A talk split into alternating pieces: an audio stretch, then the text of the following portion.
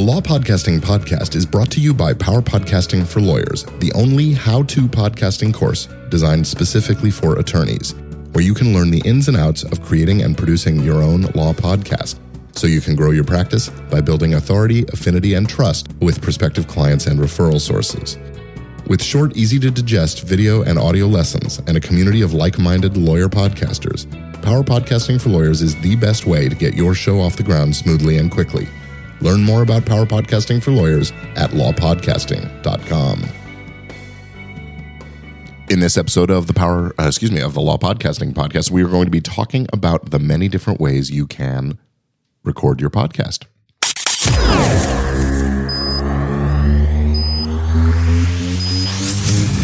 This is the Law Podcasting Podcast, where you learn how to use modern media to get your message out and more good clients to your law practice. Here's your host, Gordon Firemark. Well, hello, everybody, and welcome back to episode number 46 of the Law Podcasting Podcast. I am your host, Gordon Firemark, and this is the show where I bring you information about lawyers who use the power of podcasting to support and develop their businesses, even when they're not podcasting about legal subject matter per se.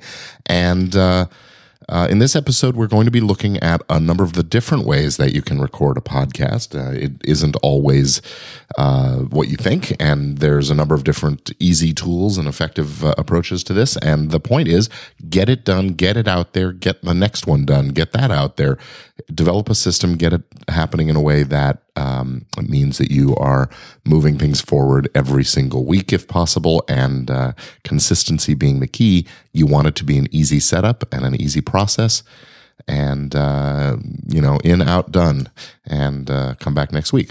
So we're going to just jump right in and start talking about the various different approaches to recording the show. The first off is sort of the obvious one, and that is using software on your computer to record by plugging your microphone directly into the computer or whatever, and using software. And some of the tools that are out there that you've probably heard of are the free software Audacity, available from audacity.sourceforge.net, I believe. It's a pretty good tool. It's what I often use for quick recordings, quick editing, and stuff like that, when what I have with me is my computer. So it runs on all of the different platforms, including Linux, as well as Mac and PC. And because it's free, it's an easy point of entry for most people. And I think for most podcasters, it's plenty of tool. It is a multi-track recording application. Digital audio workstation is what some people call this. It's good for the basic recording as well as some normal level of editing. I wouldn't use this necessarily to put together a very complex soundtrack, because it's a little more the interface that's klutzy than the tool itself. It works very, very well, and the sound quality coming out of it is fabulous. So Audacity is a great tool. Now, if you have a Macintosh, whether it's a MacBook or a desktop iMac or whatever, or even the Mac Mini, these computers come with a bundle of software from Apple, including one called GarageBand. And because that is also included in the price of the computer, that is essentially free as well. So GarageBand is another great tool for recording, although it's a little bit, the interface is a little less intuitive. It's not just press a record button and go. But once you get the hang of it, it's actually quite easy. And inside the Power Podcasting for Lawyers course, we actually have a little tutorial on the process of getting started recording, and it's all of 3 minutes long, so it's not a very complicated process. But some people say that GarageBand is a little easier to use. Others feel it's a little harder to use. It's certainly a little more user-friendly looking tool, but when you get into trying to manipulate and edit the sound, sometimes it can be a little bit more challenging. On the other side, on the PC side, the go-to software for podcasters is a paid application that also works on Mac. It's called Adobe Audition. Adobe has, in the past few years, adopted a subscription software as a service model, and so they're you pay every month for the privilege of using their software. You are no longer able to purchase and download or purchase and install the software and then be done paying for it. It's not a very expensive thing, and if you are already using tools like Photoshop and Illustrator and InDesign to put newsletters and publishing things and so on, then you will already be able to have access to Audition because it's part of the bundle. And it is a very high-level tool. It's excellent stuff. And I can't recommend it enough except for the expense. Other paid software tools are SoundForge and Sony Vegas is another one. There's any number of them, ranging in price from $30 to $40 up to several hundred dollars per copy, and they all have their pluses and minuses, and that's that. For me, though, recording on the computer is not as desirable as recording to a dedicated recording device. But before I get into those, I'm going to talk about some other options that you can use that are either free or inexpensive and easy to access. And if you're going to do a show that does interviews or has guests on the show or just multiple hosts, if you're going to be not in the same room, I would say, if you're using a Skype call, there are tools available that are dedicated to the process of recording Skype calls. On the Mac, it's called Skype Call Recorder from a company called Ecamm. That's E-C-A-M. If you Google Call Recorder, that will bring that up for you. And on the PC, the sort of equivalent software is something called Pamela. And what's nice about these is it's really as easy as starting a call and pressing a red record button.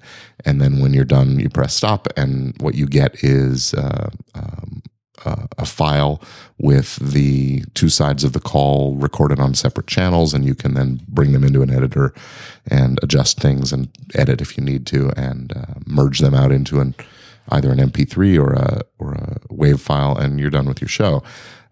These tools are not foolproof. They are running on the computer with your Skype call or whatever else and anything else you have running. And so they do consume some resources, and they do depend on the availability of resources, and that is sometimes a challenge.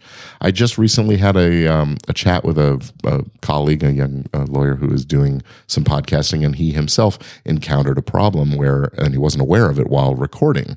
That's the challenge there is he was recording this interview with a very high-level person in his field, and after the fact learned that the recording of the other side of the call dropped out about halfway through. And so he has a partial recording only that he can use. Fortunately, I guess he's been able to reschedule and they're going to do the interview again, and that may be more polished, it may be more stilted, who knows, but the point is that's an embarrassment and a hassle factor, not to mention consuming more of both of their time. So that's something to be mindful of. I think these tools are excellent, and I think these kinds of glitches are pretty rare, but again, it's going to your results are going to vary depending on your equipment and your telephone connection and all kinds of other variables. So, but I think they're a very effective way to do things. Another way that I've seen people do interviews is an interesting one that uses the YouTube, or I should say the Google Hangouts on Air, which makes a recording of the show, both audio and video, that uses the webcams on people's computers and whatever microphones they're connected to their computer, and then makes this a YouTube video. And you can download that video and strip off the video and just keep the audio portion of it as a podcast. And the sound quality on those calls is pretty good if you get your settings right. And so that's another option. And hey, maybe you want to publish it as video as well and do a video podcast. That is a possibility as well. And you can always take it off of YouTube if you don't want it up there in a YouTube channel as well. So a number of different tools available in software, both on your machine or in the cloud, that can do this. Another great tool is a software application. It's a cloud-based software called Auphonic that has a PC, or excuse me, a Mac version that will reside on your computer and allow you to do recording and do some of the work of Auphonic. Auphonic is a post-production tool, basically, that allows for noise reduction and some audio sweetening and compression and all the kinds of things that we want to do at the end after we record to turn our show make it sound a little more professional and even out the volume levels and things like that. It's a fantastic automatic tool, even if you don't get the software to live on your computer, because you upload your finished recording to the cloud and it will, you know, do its magic and run it through its recipe of things and output a very nicely completed file. It's what I used to complete the show that I create, all the shows that I create, and mainly just because it's fast and easy. But Auphonic's computer tool, the desktop tool, as well as their mobile phone apps, allows you to record and immediately just upload it into the thing. I think it has some editing functionality in there as well. So that's another option to look at. Auphonic is auphonic.com. And that sort of brings us into this transition into the idea of recording on a mobile device or a tablet of some sort.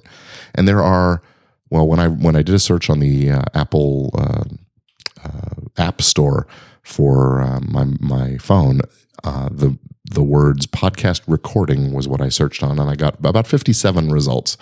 A few of those were podcast listening tools, but the vast majority of them were podcast recording tools or other tools associated with using and creating podcast recordings. So the lead one for me is one called Boss Jock Studio. It runs on the iPhone. I don't know if it's available on Android. I believe so. And it has a bunch of other tools, like for playing the live music in the way I do on my show. You can basically produce the whole show in the software, and it will then export it to whatever storage service you want to use, or up to Auphonic if you need to, those kinds of things. So Boss Jock Studio on the mobile is a great tool. There's another one called Mobile Podcaster, which is quite good, I'm told, and another one which is more of an audio editor called Hokusai, Hokusai, that I have tested, and it seems to work just fine. It was just not what I needed at the time, so I'm not using it. And as I said, there's dozens of others. So check on your platform, whether you have a an Android device or a Windows mobile device or an iOS device. I think you'll find that there are lots of good tools out there. These devices have really turned in, you're carrying a computer in your hand, and so it is definitely capable of doing the work of capturing the recording and processing it, if you have the storage space available on the machine. And that's another thing. If you talk for an hour, you're making a fairly long recording that you need to offload pretty quickly. So just another thing to think about. But you're going to publish the episode anyway, so you're offloading it, and then you can remove it from your device. But my favorite way to record podcasts, and the way I generally do it, is using an outboard separate device. It's a personal digital recorder, or a portable digital recorder. For a number of years, I used one called the Tascam DR-07. This is a little handheld device with microphones on the top that also has a line input connection. And, you press, it uses an SD card like we would see in a digital camera or other kinds of recording equipment. And, you just press the record button and start going, and press stop when you're done. Pop the card into your computer and do your editing or whatever you need to do and upload. That Tascam device is fantastic. I've just listed it on eBay because I've decided to upgraded to something called the Zoom H6 recorder. And Zoom is a brand that makes a number of different kinds of these recording devices, everything from the H1 to the H6, which is sort of its high-end one. And they range in price from, around $100 to around $400 or $500. The advantages of recording, and I should say that there are other brands out there as well. The important things you want to make sure is that you do have a way of getting a line input into your device, so that you can, and a microphone input if you don't want to use the microphones on the device, which tend to be okay microphones. In fact, it's a great way to make portable recordings. Just hold the device in your hand and talk into it. Anyway, other brands that are well regarded in this space are... Roland has a good line under the brand Edirol, Edirol, I believe, and I think Sony has a good one as well. So have a look around and make sure it's user friendly for you. But these devices are great. And so the way I have mine connected up is, again, a little more complex because I want to bring in the sounds from my computer and from a Skype call and from my microphone and sometimes other sources into my system. So I have a mixer connected into the recording device, but it needn't be that complex. This device that I'm looking at right here, the H6, has XLR inputs. That's the professional microphone level cord inputs, as well as line level inputs that you can plug right into the device. This one will record as many as 6 channels all at once. So you could, plug several people's microphones in, or microphone on one channel and a source from a computer directly into the device there, and make your recordings that way. I've chosen the setup that I have, so I don't have to do the post-production that many people choose to do. And I'll talk about my live-to-drive recording approach in another episode. But the advantages of using these devices is that, first of all, you take some of the workload off of your computer. If you are using the computer to play sounds or a Skype call and those kinds of things, that's going to take up some resources, and you want to make sure you're getting a really clean recording. I think a dedicated recorder is very important for that. The fact is, though, you can record with these devices without a computer at all. And so that's an advantage. If you're traveling, if you're in a hotel room or something like that, you can just set up your recorder. If you use an outboard microphone or just the one built onto the recorder, press record and start talking. And you've got a very nice quality recording that you can manipulate later. And the portability is certainly another factor here. It is... laptops and things are quite portable as well, but you bring a bunch of outboard equipment and you can't just hold it in your hand and speak into it. So these are some of the advantages of the outboard recorders. Disadvantages, obviously, it is another piece of equipment. It's a bit of expense. There's, when you have cords connecting one thing to another, there are always possible points of failure. But the other nice thing about this device that I'm looking at is that it has a meter, and I can see that my speaking is getting into the machine. I can see that the record light is lit, and I'm able to adjust my levels if I need to as we talk. And anyway, I feel very comfortable recording this way. It's the way I've sort of always done it. And outboard third-party recorders are a great tool. So those are a number of the different ways that you can record, and I think that they all have their advantages and disadvantages. If you are concerned that you're just not going to want to carry a bunch of gear around, I would suggest looking into these mobile device available applications, because they are a great way to get a recording done. And as you're starting out doing a podcast, I don't think you need to worry as much about perfection and sound quality as just doing it often enough that it becomes a consistent habit that you do. And if that means, just pull out the phone and start talking, I think that's a great way to get going. You can always do a little editing later on. You can maybe hire someone to do that editing. And in a future episode, we'll be talking about outsourcing parts of the production process. But for right now, that's going to do it for this episode of the Law Podcasting Podcast. And I want to say thank you so much to you, the listeners.